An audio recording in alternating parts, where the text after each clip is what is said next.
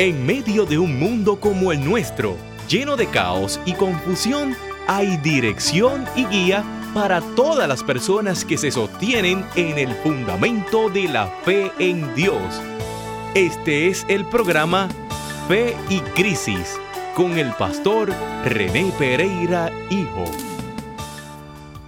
Que el Señor bendiga a nuestros queridos llamados Radio Escuchas. Bienvenidos nuevamente a este su programa Fe y Crisis. Pastor René Pereira Hijo les acompaña en la mañana de hoy, en el día de hoy, para dialogar como siempre de varios, varios temas importantes que tenemos aquí sobre el tapete, como dicen. Y bueno, eh, que muchas cosas vamos a hablar hoy, así que esté pendiente porque vamos a hablar de el, nuevo... Eh, eh, ¿no? Eh, personaje que entra a la contienda política en Puerto Rico, la gobernadora en el día de ayer, a eso a las 3 de la tarde, Wanda Vázquez hizo pública, después de haber dicho en reiteradas ocasiones, ¿verdad?, que ella pues no era política y que ella no, no quería, ¿verdad?, no le interesaba, que ella iba a terminar, ¿verdad?, su, función una vez eh, finalizara, ¿no?, su periodo constitucional eh, para ocupar el puesto de la gobernación, pues que ella terminaba ahí, pues, pues cambiaron, ¿verdad? Cambió. Y, era de esperarse, porque ya ella había. Es interesante ver cómo, según fueron pasando los meses, ella fue este, cambiando, ¿verdad? Modificando. Eh, después dijo que, ¿verdad? que iba, iba a depender de lo que Dios le guiara, ¿no? Y así por el estilo. Interesante. Así que vamos a hablar acerca de eso, vamos a hablar de Proyecto Dignidad que ya pasó los 50 y pico mil, en 51 mil endosos creo. Tiene ya recogidos, así que eh, debe estar ya pues eh, los días que faltan radicando todos esos, esos endosos para que los evalúe entonces la Comisión Estatal de Elecciones. Vamos a hablar con el pastor Milton Picón acerca, ya mismito, acerca de ese tema y otros temas. Eh, gana en Inglaterra, en el Reino Unido, gana eh, un partido conservador eh, las elecciones con una mayoría absoluta. Interesante lo que está pasando en muchas partes, ¿verdad? Eh, donde los partidos conservadores están levantándose. En Inglaterra, pues se ha dado este fenómeno. Boris Johnson queda como primer ministro del Reino Unido eh, y es uno de los que favorece lo que se conoce como el Brexit, que no es otra cosa que el, eh, Inglaterra y Reino Unido es salirse de la Unión Europea. Eh, así que vamos a hablar acerca, vamos a mencionar acerca de eso. También vamos a hablar de un representante, Joel Frankie Atiles, que radicó un proyecto que lo acaba de retirar, porque es que de verdad que, que uno dice, Dios mío, ¿a quién se le ocurre? Un proyecto que es el proyecto de la Cámara 2151. Básicamente este proyecto lo que establecía era que si una, un viejito, ¿verdad? Una viejita, una persona de edad avanzada, quería recibir ciertos tipos de eh, ayuda, eh, asistencia médica, pues tenía la opción de entregarle la casa al municipio, su casa, entregársela al municipio, ¿no? Para eh, para entonces él poder recibir esos servicios. ¡Wow! Él o ella, ¿no? Eh, vamos a hablar acerca de eso también, porque de verdad que eso está, eso está fuera de liga. Vamos a hablar de un artículo interesantísimo del pastor Jorge Salazar acerca de los efectos del postmodernismo. Así que tenemos varias cositas por aquí, eh, ¿verdad? en agenda para el día de hoy. el pasado domingo, este domingo pasado, estuvimos a las 7 y 30 de la noche, la Iglesia Bautista de Glenview, eh, participando, ¿verdad? Allí, eh, gozándonos de ese tremendo concierto. Fue maravilloso, eh, ¿verdad? Yo felicito a todos los que organizaron este evento, que yo sé que tocó muchas vidas. Hubo personas allí, creo que se reconciliaron con el Señor también, ya que hubo testimonios, ¿verdad? Más que un concierto para presentar ¿verdad? Un, CD que, ha, producido el Ministerio de Alabanza de la Iglesia eh, eh, Bautista de Glenview, pues el propósito ¿verdad? era también eh, llevar el mensaje, yo, creo que eso es lo más importante, llevar el mensaje de Cristo a, las vidas, ¿no? y yo creo que ese propósito se logró de la manera en que se hizo, ¿verdad? nos gozamos tremendamente allí además de que estuvo muy bien hecho y ¿verdad? Eh, musicalmente eh, la presentación, pero lo más importante de todo es el contenido, ¿no? Y el contenido, pues, bíblico totalmente. Así que estuvimos allí, nos gozamos este, ese, este domingo pasado, ¿verdad? A las 7 y 30 de la noche. Estaba lleno, estaba lleno allí. Inclusive tuvieron que abrir también los, ¿verdad? Los, los balcones de arriba, ¿no? Para, para acomodar a la gente. Así que, tremendo. Eh, vamos a estar dialogando, como les dije, con el pastor Milton Picón. Vamos a ir generando ya mismito la llamada eh, para hablar sobre estos temas, ¿verdad? Y eh, escuchar al pastor Milton Picón, que siempre, ¿verdad? Este, es uno de los que colabora con nosotros en el programa Fe y Crisis y nos ayuda en el análisis de de los que, ¿verdad? De todo lo que los temas. El pastor Milton Picón siempre dice presente, así que ya lo tengo por aquí en línea telefónica. Pastor, ¿me estás escuchando? Saludos. Sí, saludos cordiales a, a ti, a Wilfredo, a todos los demás amigos ah, que escuchan. Pues gracias por acordarme. Es que uno se envuelve. Quiero excusar al pastor, pues gracias Milton, al pastor Wilfredo, que está disfrutando de una muy, un muy merecido descanso.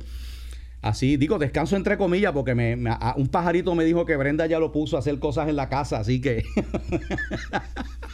descanso Navidad. Descanso ya tú sabes. Pero yo sé que nos está, ¿verdad?, escuchando, probablemente viendo. Eh, Pastor Wilfredo, un abrazo y. ¿verdad? Eh, aprovecha este tiempito, estos días, ¿verdad? Para, para compartir con tu familia y, y hacer las cositas que tengas que hacer. Pastor, estaba compartiendo el menú de los temas interesante lo que está sucediendo. Vamos a comenzar, ¿verdad? Con, con la, la oficialización de la gobernadora Wanda Vázquez de su aspiración a la candidatura a la gobernación por el Partido Nuevo Progresista. Yo, yo estaba pensando de verdad que, que Pierluisi siempre ha tenido, yo no sé, Pierluisi debe estar bien frustrado porque, no sé si tú te acuerdas que que él era el candidato cuando entró Ricky eh, Rosselló, ¿verdad? Y se dio la primaria y perdió. Correcto. Perdió la primaria eh, y ahora que estaba solito, ¿verdad? Y que parece que pues tenía, tenía camino abierto, ¿no? Eh, pues ahora surge esta, esta candidatura, porque yo no sé si el doctor Cancel eh, todavía está eh, de candidato. Yo creo que no, ¿verdad? Que él ya. No, él, se salió de la carrera. Él se salió. Así que no había primarias en el PNP, por lo menos para la gobernación. Y ahora resulta que sí va a haber primarias, ¿no? Eh, así que es interesante, estaba compartiendo con los amigos Radio Escucha las, los cambios, ¿no? en, en Wanda Vázquez. Wanda Vázquez, pues, eh, primero, ¿verdad? Se presentó como que, y hay que reconocer, Milton, que ella llega en un momento de gran crisis.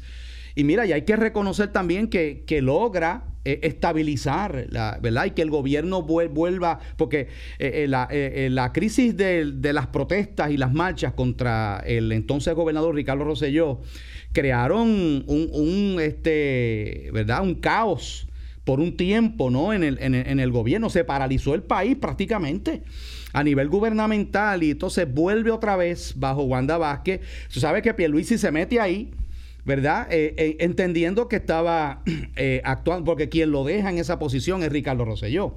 Le cede el, ¿verdad? la, la, posición de gobernador a, a, a Pedro Pierluisi y entonces se da la lucha con, con Rivera, perdón, con Rivera Chats hubo una, y, es interesante, Milton, ver e, ese pulseo, ¿verdad? Porque eh, eh, no querían a, ¿verdad? No querían a Wanda Vázquez, ponen a Pierluisi, pero entonces eh, parece que el que iba para ahí era, era Tomás Rivera Chats, traen a Jennifer también, tú te acordarás que trajeron a Jennifer de allá de Washington y parecía, ¿no? Que era una de las personas que iba a asumir esa posición y finalmente la decisión del Tribunal Supremo de Puerto Rico, siguiendo el orden constitucional, es que quien le tocaba eso, que en segundo lugar era el secretario de Estado, pero como no había el tercera posición, eh, la segunda posición, perdón, era entonces para, para la secretaria de Justicia, que era Wanda Vázquez. Entonces ella asume la gobernación, asume esa posición, este, casi, ¿no? Dando a entender que era algo que ella no quería, que era algo que ella, ¿verdad? No estaba detrás de eso, que ella no es política, pero pues que ella iba a aceptar la decisión del Tribunal Supremo y que iba entonces a, asumir esa, ¿no? el, mando en la primera posición del país del Ejecutivo, pero luego empiezan a cambiar los muñequitos, ¿no? Eh, y por ahí te dejo Milton. ¿Qué te parece? Bueno, o sea, eh, hay un buen resumen, ¿verdad?, de, lo que ha pasado hasta ahora. Eh, yo, yo sí creo, René, que eh, la estabilidad que la gobernadora pues le trajo al país después de los sucesos de, del verano de este año, pues tenía o estaba enmarcada en, en la confianza de una buena parte del pueblo puertorriqueño de que iba a haber en Fortaleza una persona que no era política, que se iba a encargar pues de, bregar los asuntos del día a día del país. Sí. Eh, fuera del ámbito ¿verdad? de la politiquería ¿verdad? que se da eh, ocasionalmente en Puerto Rico. Eh, y creo que de alguna manera pues el anuncio que hace la, la señora gobernadora es verdad este en el día de, de ayer pues de alguna manera va, va, a trastocar eso, porque entonces la gente pues va a decir, bueno, pues esto, no era esto no era meramente, ¿verdad? Que, que la persona quería pues sin ningún tipo de, ¿verdad? De, aspiración a la gobernación, pues trabajar por el bien del país, pero la decisión del día de ayer, pues René la convierte en candidata. Sí. todo el mundo sabe lo que tiene que hacer un candidato en un año de primaria y en un año de, de elecciones. O sea, yo creo que eso va a traer hasta cierto punto pues un cambio en la percepción pública, porque estamos hablando de una persona, ¿verdad?, que no tiene, no tiene o no cuenta con una maquinaria eh, política. No porque la maquinaria del partido la tiene Pierluisi. Oh, correcto, correcto. O sea, ella, ella está, ella yo creo que pues está haciendo una, está dependiendo más bien de que aquí pues eh, se pero, la idea de una persona que es del pueblo, que no tiene las maquinarias, y lo dijo ayer, y lo dijo ayer en su mensaje. La maquinaria de ella va a ser el pueblo. Pero eso es otra, eh, eh, ella, ella no está diciendo algo que no sea totalmente falso, y te digo por qué. Yo he visto los sondeos y ella goza de gran eh, aceptación en los círculos fuera del Partido No Progresista. Aunque la realidad es que en la primaria los que más participan son la gente que está, ¿verdad? Afiliados al, Pero la realidad es que, es que eh, ella goza de una imagen mucho más favorable que la del mismo Pedro Pierluisi. Oh, sin, lugar a dudas. Lo único, pues, que va a descubrir algo, y yo creo que lo está descubriendo desde el día de ayer, y es que cuando usted se convierte en candidato, en Puerto Rico. Cambia todo. En las luchas estas políticas partidistas que se dan en el país, las campañas vienen a ser bien duras, bien duras. Sí. O sea, y ahora pues lo que tal vez eh, solo alguno que otro analista político de la radio, de la televisión, pues decía, ahora se convierte en la campaña, ahora van a examinar sus ejecutorias como pasada secretaria de justicia, eh, y ahora que viene lo que tú y yo sabemos, o sea, eh, eh, los ataques, este, la, la campaña... ya, empezaron, ya empezaron esos ataques. Sí, y ahí es que la gente se da cuenta. Una cosa es el candidato y otra cosa es no ser candidato. Claro que sí. pues eso, eso pues está por, por verse, obviamente.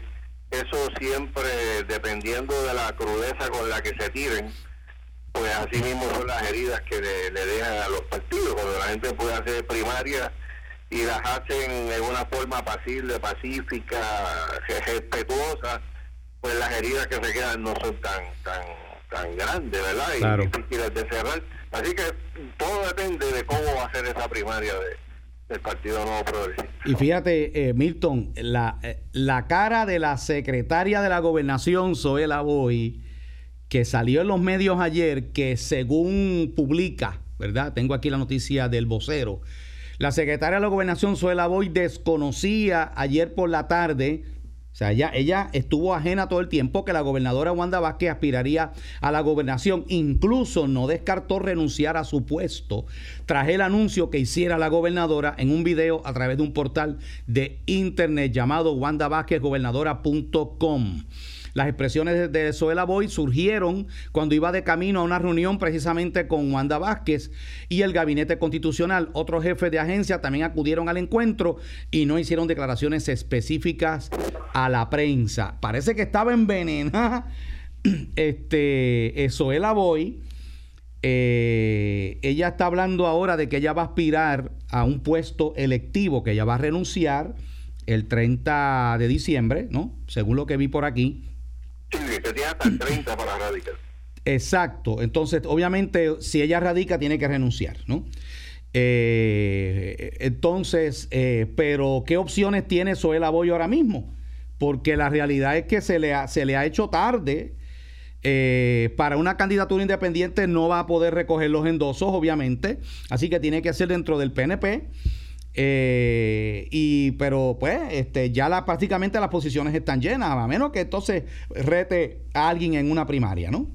Sí, de, hecho, quiero comenzar con lo que dijiste al principio, la cara valía mil pesos. sí, o sea, estaba desencajada, definitivamente. O sea, estaba contestando con la muera de atrás las preguntas porque se supone que una persona que es secretario de la gobernación es mano derecha. No, y se supone que el primero que lo supiera fuera ella. Sí, fuera ella. El hecho de que le hubieran ocultado eso durante todo ese tiempo, pues obviamente también un mensaje, ¿verdad? De, bueno, que, ya no goza, que no goza, que no goza de la confianza de la gobernadora, entonces. Sí, y eso es, o sea, eh, obviamente tú sabes que aquí inclusive se había estado rumorando que una vez eh, la gobernadora hiciera su anuncio oficial, pues mucha gente del gabinete pues posiblemente iban a, renunciar y a quitarse. Eso no ocurrió en el día de, de ayer, como se había venido eh, diciendo, solamente creo que uno de los,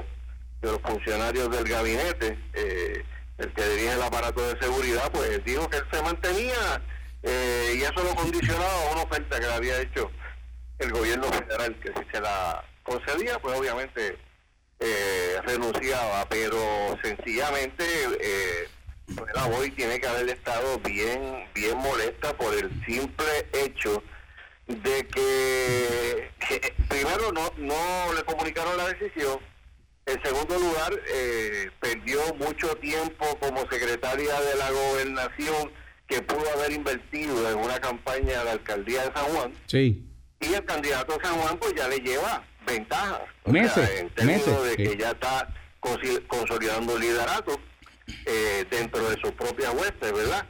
Eh, y eso pues se le va a hacer mucho más difícil, ¿verdad? Radicar una candidatura ahora para la alcaldía de San Juan. O sea, yo creo que la única opción que ella tiene pues eh, es radicar una candidatura por acumulación, porque ya yo, yo no sé si ¿verdad? Él lo haría, ¿verdad? Para el distrito senatorial uno de, de, San Juan, o sea, que creo que no, eso yo creo que no lo va a hacer, eh, porque ella corrió por, acumulación en las últimas elecciones, sí, así es. e ir y competir en la primaria que tiene su su partido, ¿verdad? Que, que, yo creo que es la única opción que tiene, porque usted sabe que su cara es conocida. Sí. Eh, y aquí hay gente, ¿verdad?, que, que vota así por reconocimiento. Eh, pero yo creo que fue un mal día el día de ayer para Zoela hoy. Pues yo creo que fue un error de Wanda Vázquez eh, colocar a Zoela Boy en esa posición. Eh, Wanda Vázquez, ¿verdad? pues es una figura que, es de tendencia más conservadora. Todo el mundo sabe las posturas que Zoela Boy ha asumido, ¿no? Y la, quizá, y, yo puedo entender que quizás lo hizo eh, para una estrategia de utilizar a Zoela Boy para consolidar el respaldo de unos sectores más liberales, ¿no? Correcto, o sea, estoy de acuerdo contigo. O sea, eh, esto era para apaciguar a las activistas que sí. desde el verano haciendo los campamentos y haciendo las marchas y los piquetes. Pero mira, yo, creo que Zoela Boy va a aguantar hasta el 21. Eh, el 21 es la famosa reunión de los grupos feministas y otros que no son ¿En Fortaleza? Sobre el asunto de, la violencia contra la mujer. Va a ser en Fortaleza, ese ese es el día en Fortaleza que van a presentar el famoso plan, ¿verdad? Que todavía nadie lo, conoce. Eh, y yo creo que ese puede ser un buen día para Soledad hoy de decir, eh, me, me, alineo con todos estos grupos feministas y, y eh, dependiendo dependiendo de cuál sea, ¿verdad? Pues la, la ¿verdad? El pulso que tome la gobernadora de declarar o no una alerta nacional o lo que estaban pidiendo a las feministas. Sí, la alerta nacional por el femi, por los femicidios.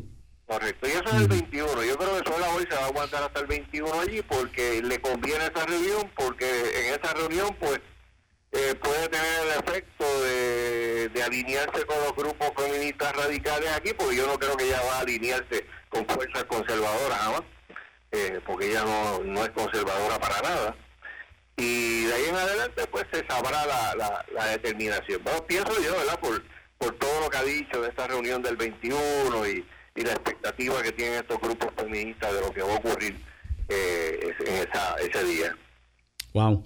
interesante, Milton. Y hablando de Proyecto Dignidad, en el día de ayer, si no me equivoco, o esta mañana, esta mañana, eh, doctor César Vázquez estuvo en la colega estación WKQ aclarando unas expresiones que hizo el, eh, el ex senador eh, Ángel Rosa, unas expresiones que a mi juicio sumamente irresponsables de una persona que se supone, primero que es abogado, profesor de derecho, y pues, pues yo no sé, se le fue la guagua. Ángel Rosa hizo unas expresiones de que Proyecto Dignidad ya perdió la oportunidad de quedar inscrito porque tenían hasta el 15, que ya pasó, hasta el 15 de diciembre para presentar la totalidad de los endosos. Eh, lo cual es falso, ¿no? Eh, y tengo entendido que el doctor César Vázquez hizo, ¿verdad? Este, una, yo, yo no lo pude escuchar, no sé si tú lo escuchaste eh, sus declaraciones. Háblanos sobre eso, Milton. ¿Qué fue lo que pasó? Bueno, o sea, eh, como tú bien señalas, eh, este analista, pues en el día de ayer, pues dijo que la fecha límite para entregar endosos para el proyecto Dignidad era, era el 15 de diciembre, pues lo que muestra que obviamente no conoce la ley electoral, no la ha leído, eh, y pues posiblemente malinterpretó algo, ¿verdad?, que se venía eh, diciendo de parte del proyecto Dignidad hacía un tiempo atrás, ¿verdad? Que se entendía que ya para el 15 pues se iban a haber recogido todos los endosos que la Comisión Estatal de Elecciones, ¿verdad? Pues eh, eh, requiere. La ley dice el 30. Sí, es el 30. Obviamente es el 30 eh, y obviamente el proyecto Dignidad. Ya tiene más, creo que tiene ya como 52 mil endosos ya. Eh, sí, ya hay 50 mil endosos en la calle recogidos. De esos 50 mil, pues obviamente se han radicado 44 mil.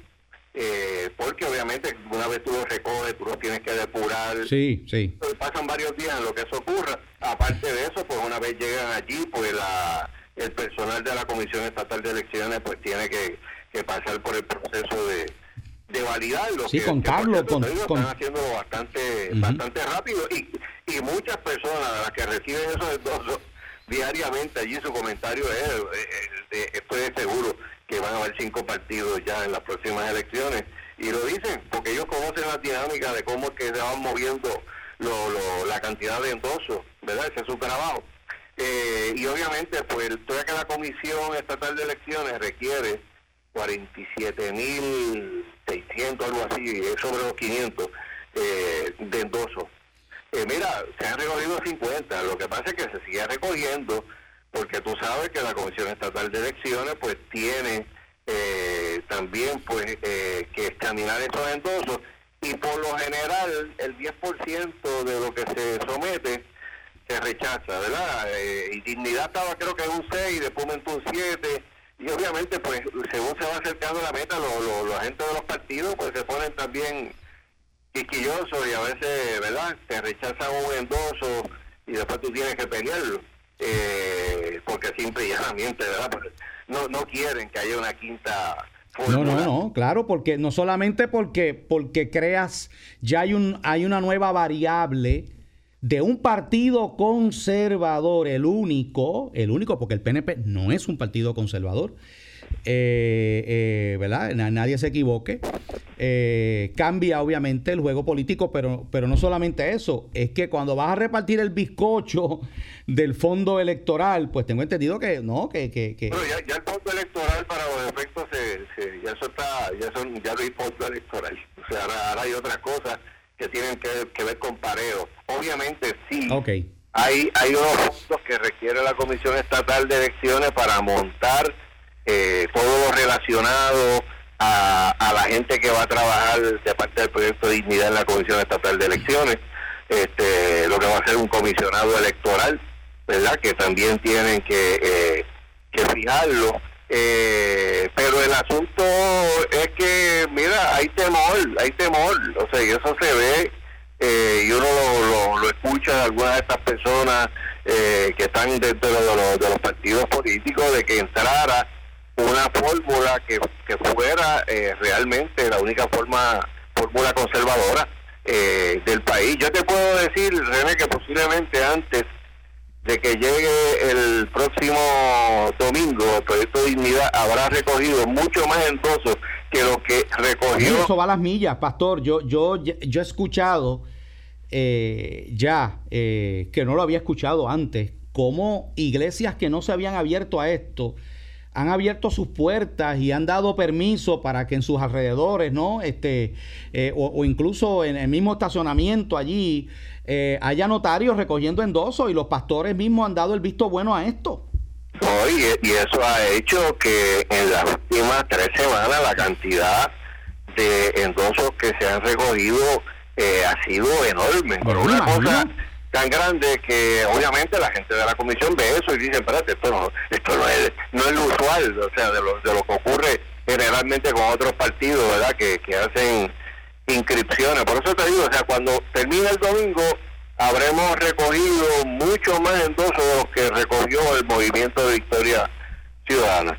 O ah. sea, eh, y obviamente lo, queremos recoger la mayor cantidad de endosos porque queremos asegurarnos, asegurarnos que aun cuando rechacen el 10% de esos que se sometan, aún así que va a sobrepasar por mucho la, la, cifra Excelente. que tiene la Comisión Estatal de Elecciones. Así que básicamente la, esa inscripción está eh, casi asegurada, pero obviamente tú sabes que aquí lo, lo, lo, que hemos mirado el mundo de la política de cerca, pues yo prefiero ¿verdad? Este, pensar que hay que asegurar las cosas bien aseguradas y no dar nada por sentado y por eso hay unas metas que se tienen que seguir eh, cumpliendo y hay mucho entusiasmo entre la gente que son los notarios eh, que han estado pero bien activos o sea eh, y yo creo que eso pues ellos son los que han cargado verdad hombro este este esfuerzo.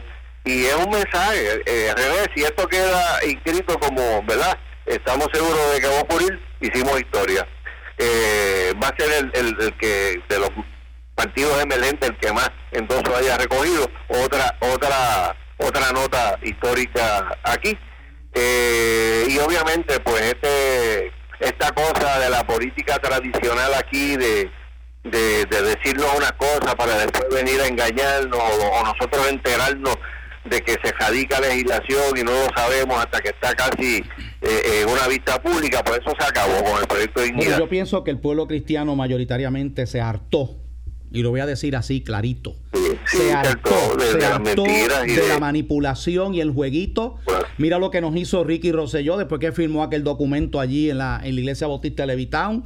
Mira lo que hizo Rivera Chat después que tanto pecho que sacó allí, este, le hizo más caso a Ricky Martin y, y sacó las protecciones al no nacido, libertad religiosa, la incorporación de las iglesias, un montón de cosas. Sacó del Código Civil.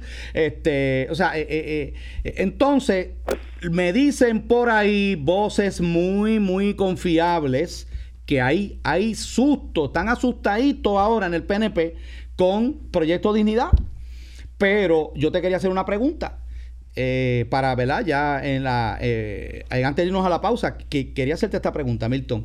Eh, la entrada de Wanda Vázquez al escenario político pudiera representar, porque yo, yo creo que, que hay muchos cristianos por ahí que piensan que y obviamente tienen eh, yo yo le puedo dar cierto crédito no a este sabe eh, yo sé que Pierluisi es un demócrata liberal punto. Eh, Wanda Vázquez se ha identificado como republicana verdad y hay la idea de que ella es más conservadora y que ella es una opción para la gobernación ahora mismo, candidata a la gobernación por el Partido No Progresista para el sector conservador creyente. ¿Qué, te parece esa presentación? yo, yo te digo, René, yo creo que la campaña política primarista del Partido No Progresista va a dejar salir unas verdades.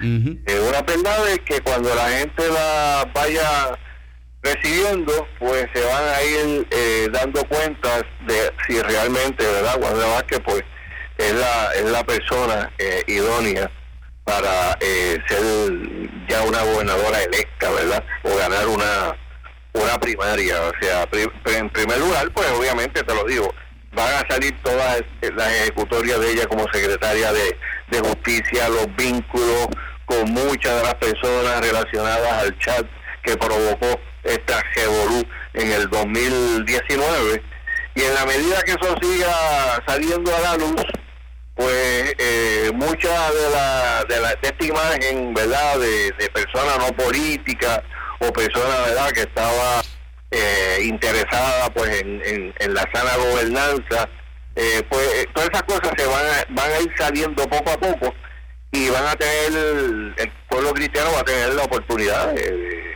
evaluarlo. Mírate tan pronto como el esta, esta semana el 21 vamos a saber qué va a ocurrir con el asunto del feminismo. Vamos a ver.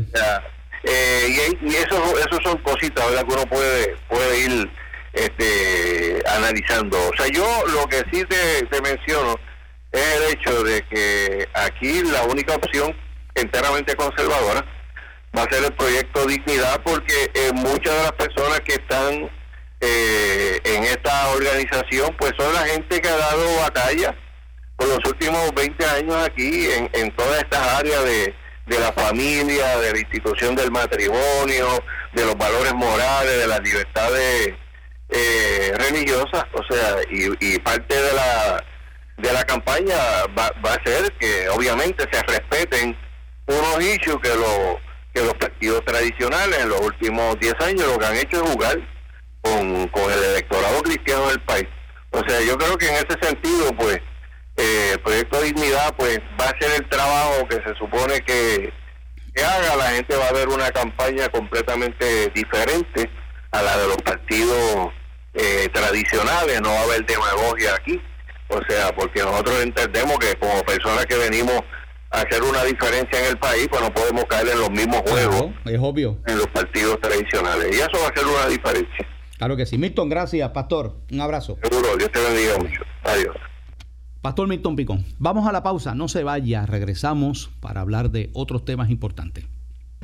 ¿Estás buscando un lugar donde te sientas amado, aceptado y en familia? ¿Estás interesado en crecer espiritualmente y recibir formación bíblica sólida? La Iglesia Bíblica Emanuel es la congregación que tú necesitas. Nuestra familia quiere ser tu familia. Ven y visítanos. Estamos en la comunidad de Playita Cortada, en la carretera número uno, junto a la escuela intermedia. Nos reunimos todos los domingos a las 10 de la mañana y los miércoles a las 7 y 30 de la noche. Nuestro teléfono 787-845-7375 y 787-553-9707. Y recuerda, Dios tiene un plan maravilloso para tu vida.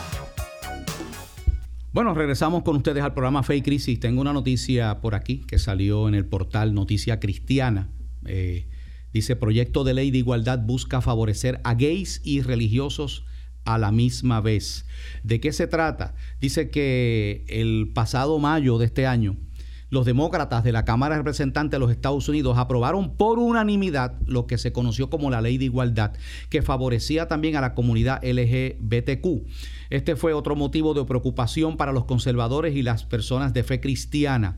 Esta amplia legislación, usted no sabía quizás que esto fue ahí, ¿verdad? Y, ahí este, eh, dice que si fue por unanimidad, el, ¿verdad? Este, bueno, aunque eh, yo, no, eh, yo no sé la postura que asumió la comisionada residente Jennifer González, ¿verdad? con relación a esto, porque ella no vota. Los, el, ¿verdad? Bajo el sistema que tenemos, Estado Libre Asociado, Puerto Rico puede elegir a lo que se conoce como un comisionado residente, en este caso una comisionada, que ocupa una silla en la Cámara de Representantes. en los Estados Unidos, en el Congreso, pero tiene voz, pero no tiene voto. Es prácticamente una figura decorativa, aunque puede, puede hacer, ¿verdad? Cabildeo, puede promover legislación, ¿verdad? Pero eh, mejor es nada, ¿verdad? Este, debo decir, peor es nada. Pero la realidad es que no tiene allí mucho, por más que se le quiera dar, ¿verdad? Este, la comisaría residente, si no tiene voto, honestamente, pues no, no puede hacer mucha diferencia allí. Y eso lo hemos visto, ¿verdad? El asunto es que, eh, sería interesante, yo voy a averiguar cuál fue la postura que asumió la comisionada residente eh, Jennifer González por esta, esta llamada ley de igualdad, si ella la favoreció o no. Porque yo recuerdo que cuando Pierluisi fue comisionado residente, él ocupó esa posición, Pedro Pierluisi, él favoreció unas legislaciones a favor de la comunidad gay. Y yo recuerdo que tuvimos una reunión en una oficina que él, que él tiene o tenía. Eso fue hace varios años atrás. Nos reunimos eh, líderes cristianos, estaba este servidor. Y yo, cuando supe que, que habíamos sido citados a esa reunión con Pierluisi, pues me ocupé de buscar la legislación, los proyectos de ley de la Cámara de Representantes. Y cuando me tocó el turno a mí de hablar, pues los puse encima de la mesa y él abrió los ojos, que yo me acuerdo de eso. Fue allí en el, en el edificio de medicina tropical, que pertenece, ¿verdad? Eso antes era la Escuela de Medicina ahí, pero luego eso lo ocupa también oficinas de la Cámara y del Senado. Pues recuerdo que, yo le, le, confronté y le dije, yo quiero que usted me explique por qué usted favoreció estos proyectos. O sea, usted está acercándose, pues, pues usted sabe que Pierluisi en un momento dado, ¿verdad? Quiso, como lo hizo Ricky Rosselló, ¿verdad? Eh, él, él empezó a hacer un acercamiento al sector creyente y, ¿verdad? y a reunirse con pastores y a, y ¿verdad? Y a, venderse como una persona de valores cristianos y que apoyaba ¿verdad? La, nuestros valores y todas estas cosas, lo cual ya les digo que, y más ahora con Proyecto Dignidad, y con el y con el nerviosismo que hay dentro del PNP, ahora usted verá cómo van a van a van a acercarse, ya yo lo advertí, ahora vienen a tratar de acercarse a pastores y a líderes de la iglesia cristiana, hacer reuniones, no, ¿verdad? Que eh, y, y, se lo digo porque ya me lo han dicho, o sea, ya eh, figuras, no voy a mencionar los nombres, de verdad no lo voy a hacer, pero son figuras políticas muy conocidas por ustedes y por el pueblo de Puerto Rico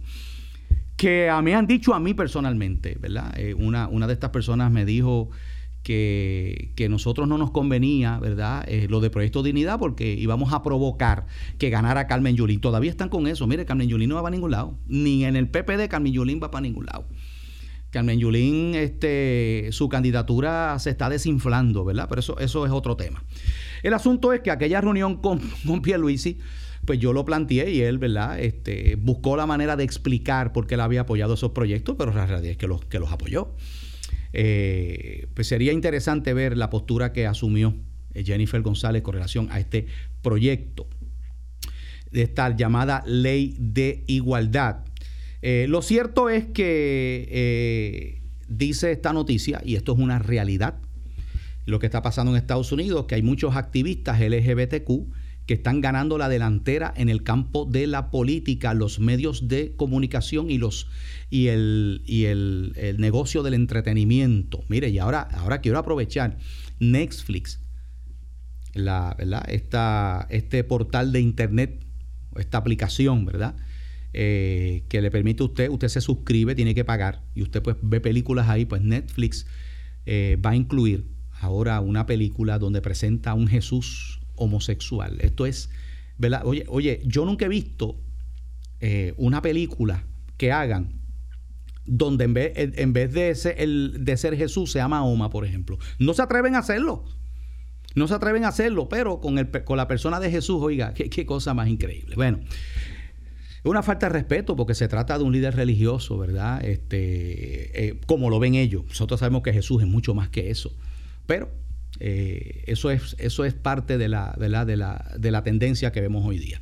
Bueno, pues incluye eso de, para que usted sepa, ¿verdad? Y mire, si, si, esa es la, si esa es la tendencia que va a subir Netflix, yo creo que lamentablemente, aunque, ¿verdad? Eh, eh, yo creo que los cristianos, lo que debiéramos hacer, los que tienen algún tipo de, ¿verdad? tienen Netflix, es tumbar la suscripción. Tumbar la suscripción con Netflix. Pero, bueno, sigo por aquí.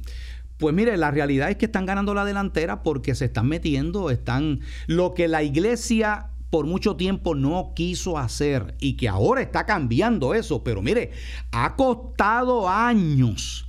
Ha costado años, décadas de tratar de hacerle ver a la iglesia cristiana, a los pastores, líderes, de que, de que tenemos que insertarnos en estos procesos, de que eso no es del diablo, de que eso no es hacer algo malo. Sí, porque hay gente que piensa que lo único que nosotros podemos hacer para, ¿verdad? Para, para, para estas luchas y estas batallas que se están dando, orar y ayunar y esperar a que Cristo venga, ¿verdad?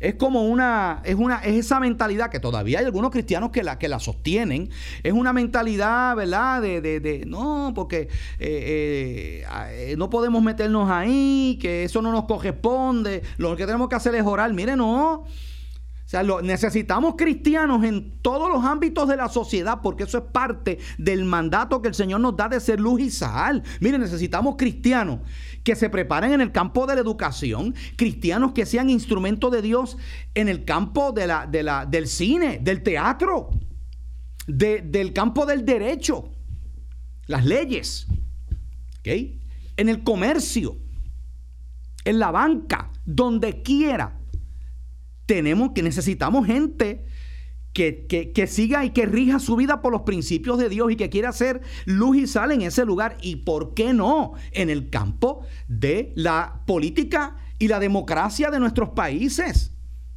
Pero entonces, obviamente, esa actitud de, de, bunker, ¿verdad? Como Hitler, de, quedarnos encejados aquí mientras arde todo a nuestro alrededor y mientras el diablo se despacha con la cuchara grande, esa actitud ha hecho que ese espacio lo ocupen estas personas, que es lo que ha estado pasando, y son los que están enseñándole a nuestros hijos en las universidades a burlarse de Dios, de, la Biblia, a burlarse del Evangelio. O sea, usted educa en los padres cristianos que lo hacen, porque lamentablemente hay padres cristianos que han sido también bien negligentes en ese aspecto, ¿verdad?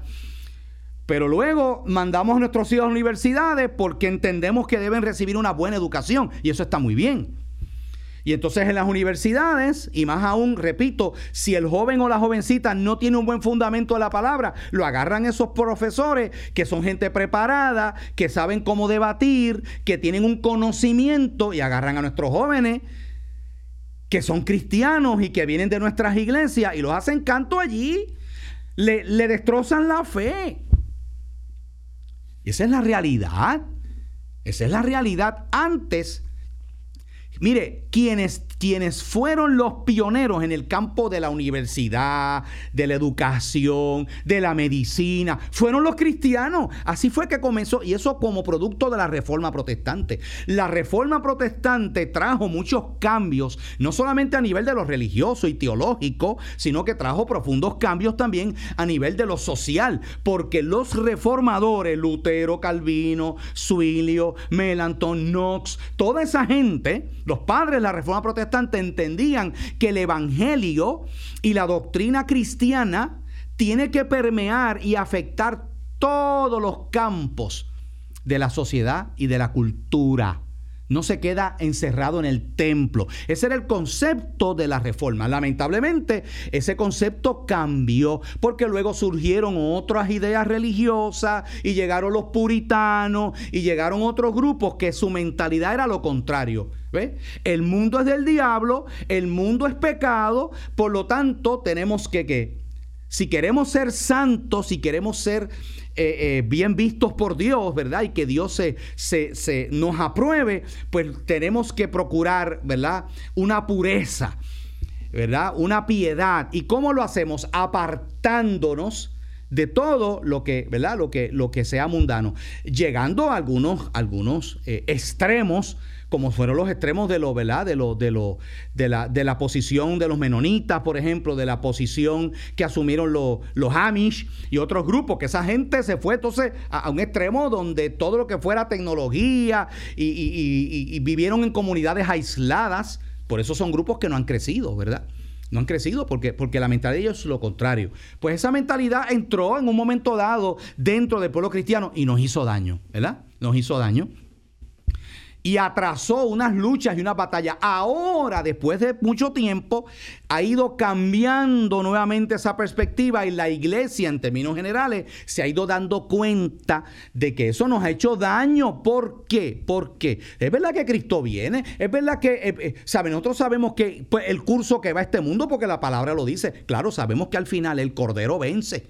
Hay una victoria de Cristo que está anunciada en la palabra de Dios, ¿verdad? Oiga, pero, pero La realidad es que asumir esa postura, que yo me acuerdo aquí en Puerto Rico, mira, aquí en Puerto Rico, yo me acuerdo en la década de los 70 y también parte de los 80, la predica de muchos eh, líderes cristianos y evangelistas aquí en Puerto Rico, de que la venida de Cristo era cuestión de, era cuestión de unos años, era cuestión de unos años y el japto iba a venir. ¿Ok? Y que por lo tanto eh, yo me acuerdo que se hablaba a los jóvenes de que no se pongan a estudiar cajeras largas, ni se metan en universidades, ninguna de esas cosas. ¿Por qué? Porque eso era perder el tiempo, esto era cuestión de, evangelizar y ayunar y, ¿verdad? y prepararnos para la venida de Cristo. Mire, ya estamos, ya estamos en el 2019, ahorita es el 2020. ¿Ok? Y no, oiga, yo sé que Cristo viene. El día y la hora nadie lo sabe. Yo creo en la segunda venida de Cristo. Yo creo que Él viene por su pueblo. Él viene a levantar su iglesia. Claro que sí. Oiga, pero nosotros tenemos que vivir y trabajar mientras el día dura. ¿Verdad? Bueno, pues eso es lo que habla aquí. Eh, y, esa batalla lamentablemente le están ganando. Bueno, pues ahora hay un grupo de líderes religiosos que se han unido, oiga esto, a activistas LGBTQ que están ofreciendo una alternativa a esta ley, conocida como equidad para todos. ¿Qué le parece esto? Que tiene como objetivo proporcionar protección federal para las personas LGBTQ y las personas de fe al mismo tiempo. Es como pudiéramos decir, ¿verdad? Como una solución salomónica, ¿no? vamos a darle a los gays lo que ellos piden, pero vamos a darle a, los, ¿verdad? Y eso, eso es lo que está pasando ahora mismo en el Congreso de los Estados Unidos. Interesante. Bueno, vamos rapidito por aquí, porque el tiempo ¿verdad? avanza inexorablemente. No he podido leer ni los comentarios, ¿verdad? Porque he estado, hemos tenido muchas cositas hoy, pero después voy a leer todos esos comentarios que yo sé que nos han dejado, los que nos están viendo a través de la red social Facebook Live. Los efectos del posmodernismo. Jorge Salazar, quien es teólogo, pastor, él dice lo siguiente, vivimos en un mundo cambiante, pero pareciera que en la actualidad esos cambios son demasiado veloces. Totalmente de acuerdo. La tecnología cambia diariamente y nuestra dependencia de ella crece con cada nuevo cambio. El ejemplo de eso es los teléfonos celulares. Usted compra un teléfono celular último modelo hoy y ahorita sale uno que tiene una mejor cámara que el que usted compró y que le costó caro y aunque no lo pagó cash, el, teléfono completo, pero usted sabe que usted tiene que pagar ese teléfono en su factura. Y, y ya los que están saliendo ahora son de mil pesos para arriba. Yo me acuerdo cuando salió el iPhone, el iPhone 10, que era, eh, fue ¿verdad? impactante porque fue el primer teléfono que, costaba mil dólares, ¿verdad? Si usted, de, hecho, usted puede hacer eso, si usted tiene el dinero, usted y le, pues le va a bajar la factura, porque usted compra el teléfono y lo que hace es que coge el, ¿verdad? El, pero eso mucha gente no lo hace porque sacar mil pesitos por un teléfono, pues no es fácil, mucha gente no puede hacerlo, ¿no?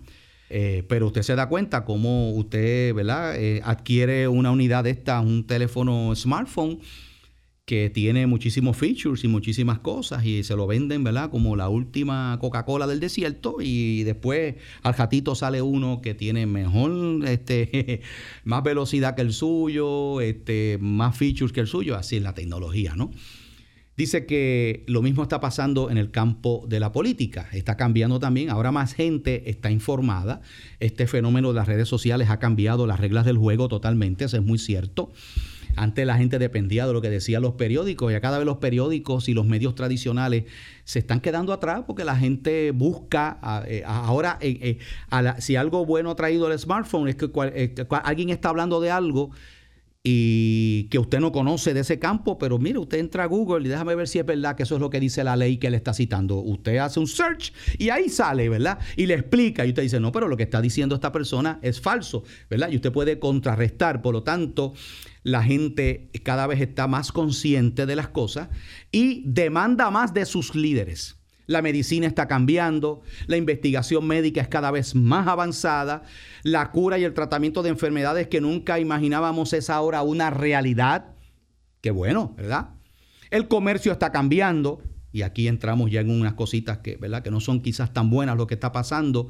El mercado actual ya no está confinado a unas cuantas cuadras o a nuestro vecindario, sino a todo el mundo por medio del Internet. Y eso es lo que está liquidando las grandes cadenas de tiendas. Mire, eh, por ejemplo, por ejemplo, ¿qué fue lo que liquidó la industria? ¿Usted se acuerda que antes estaba eh, Blockbuster? Era, tenía muchas tiendas en Puerto Rico y, ofrecían, ¿verdad? Este, eh, películas, CD, juegos de video y, eso se llenaba. Yo me acuerdo cuando usted entraba a Blockbuster y hacía una fila para usted adquirir una película. Pero llegó Netflix, que estoy hablando ahorita Netflix, llegó Amazon Prime, porque hay otros, ¿verdad? Hay, hay, otros, eh, Hulu, por ejemplo, este, y, y el Redbox, que es otra alternativa que las personas tienen, ¿verdad? de que son estas maquinitas que tienen en distintos lugares y usted por, por, una, ¿verdad? Pues eso liquidó y se tuvieron que cerrar todas. Pues mira, ahora está pasando lo mismo con las grandes cadenas. La gente prefiere comprar ahora, muchas de las compras son por, por internet. Eh, como una alternativa, no sé, no tienes que salir de tu casa para, para eso, este, y las personas pues están comprando ahí. Las comunicaciones están cambiando. En la actualidad cualquier persona puede tener virtualmente una conferencia cara a cara con otra persona en otro extremo del planeta. Y mire, y usted puede tener un canal de televisión con una mínima inversión. Usted prácticamente tiene un canal eh, de esos de internet y, usted sube sus videos ahí, ¿verdad? Todas estas cosas. O sea que, antes, imagínese, hacer un estudio de televisión costaba una millonada, pero ahora, ¿verdad? Eh, con una buena cámara digital que usted la consigue, no tan cara, digo, ¿verdad? Eh, viene de, son más pequeñas, no los almastrostes aquellos que venían antes. Eh, todo está cambiando, ¿verdad? A paso acelerado. Y la mentalidad que se impone en la gente es más vale que cambies con el mundo o el mundo te dejará atrás. Ahora, eso plantea un reto para la iglesia cristiana. ¿Por qué?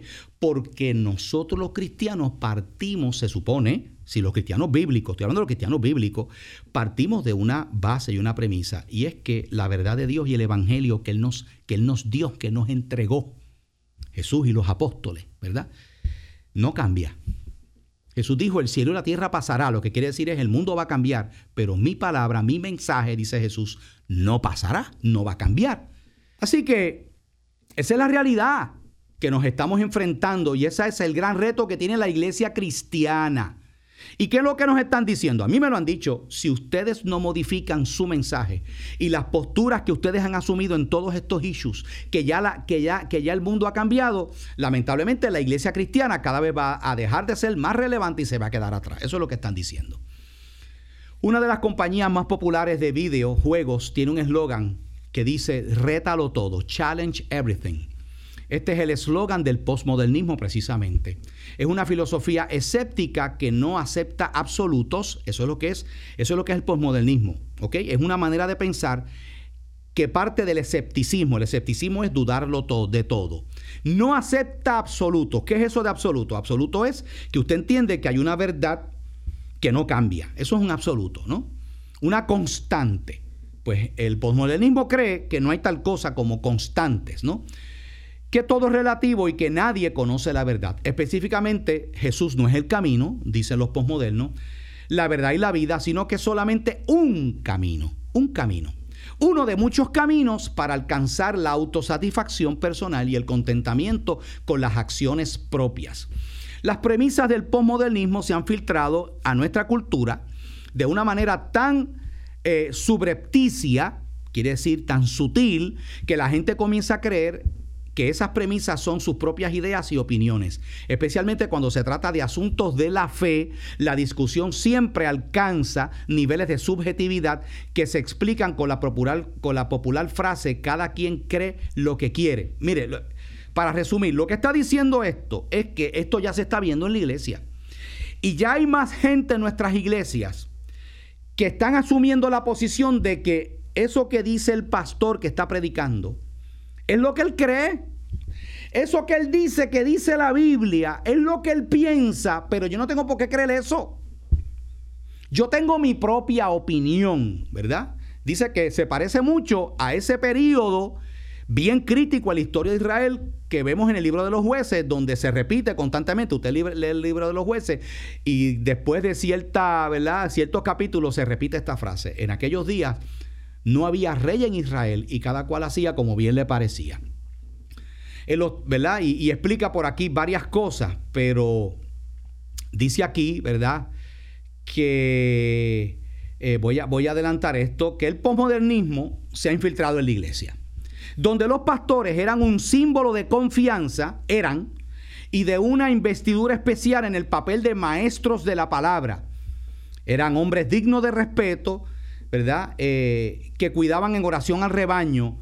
Ahora es el panita, ¿verdad? que debe estar buscando la mejor manera de entretener a la congregación para que no se vayan a otra iglesia donde la música es mejor, ¿verdad? Y el espectáculo tiene más luces o simplemente tiene mejores juguetes tecnológicos. En muchos casos ya no se trata de Dios, sino de lo que la gente sienta, que se sienta bien consigo mismo. Esto está, esto, esto es la realidad, lo que está pasando.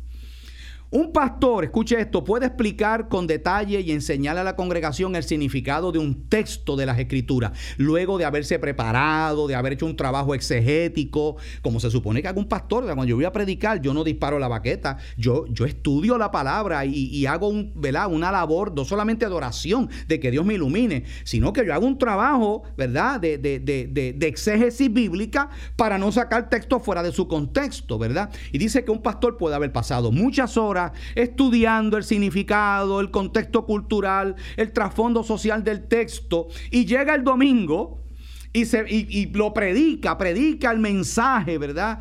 Eh, presenta las verdades de Dios de una manera sencilla, pero entonces hasta que llega a mucha gente que está sentada allí y dice, bueno, eso es lo que el pastor piensa, yo no estoy de acuerdo con lo que el pastor piensa, yo no estoy de acuerdo yo no creo que nadie vaya al Padre si no es por medio de Jesús. El Dios del que yo creo es más amoroso que el Dios del pastor. Y dice que esto es lo que está pasando ya cada vez más en nuestras iglesias.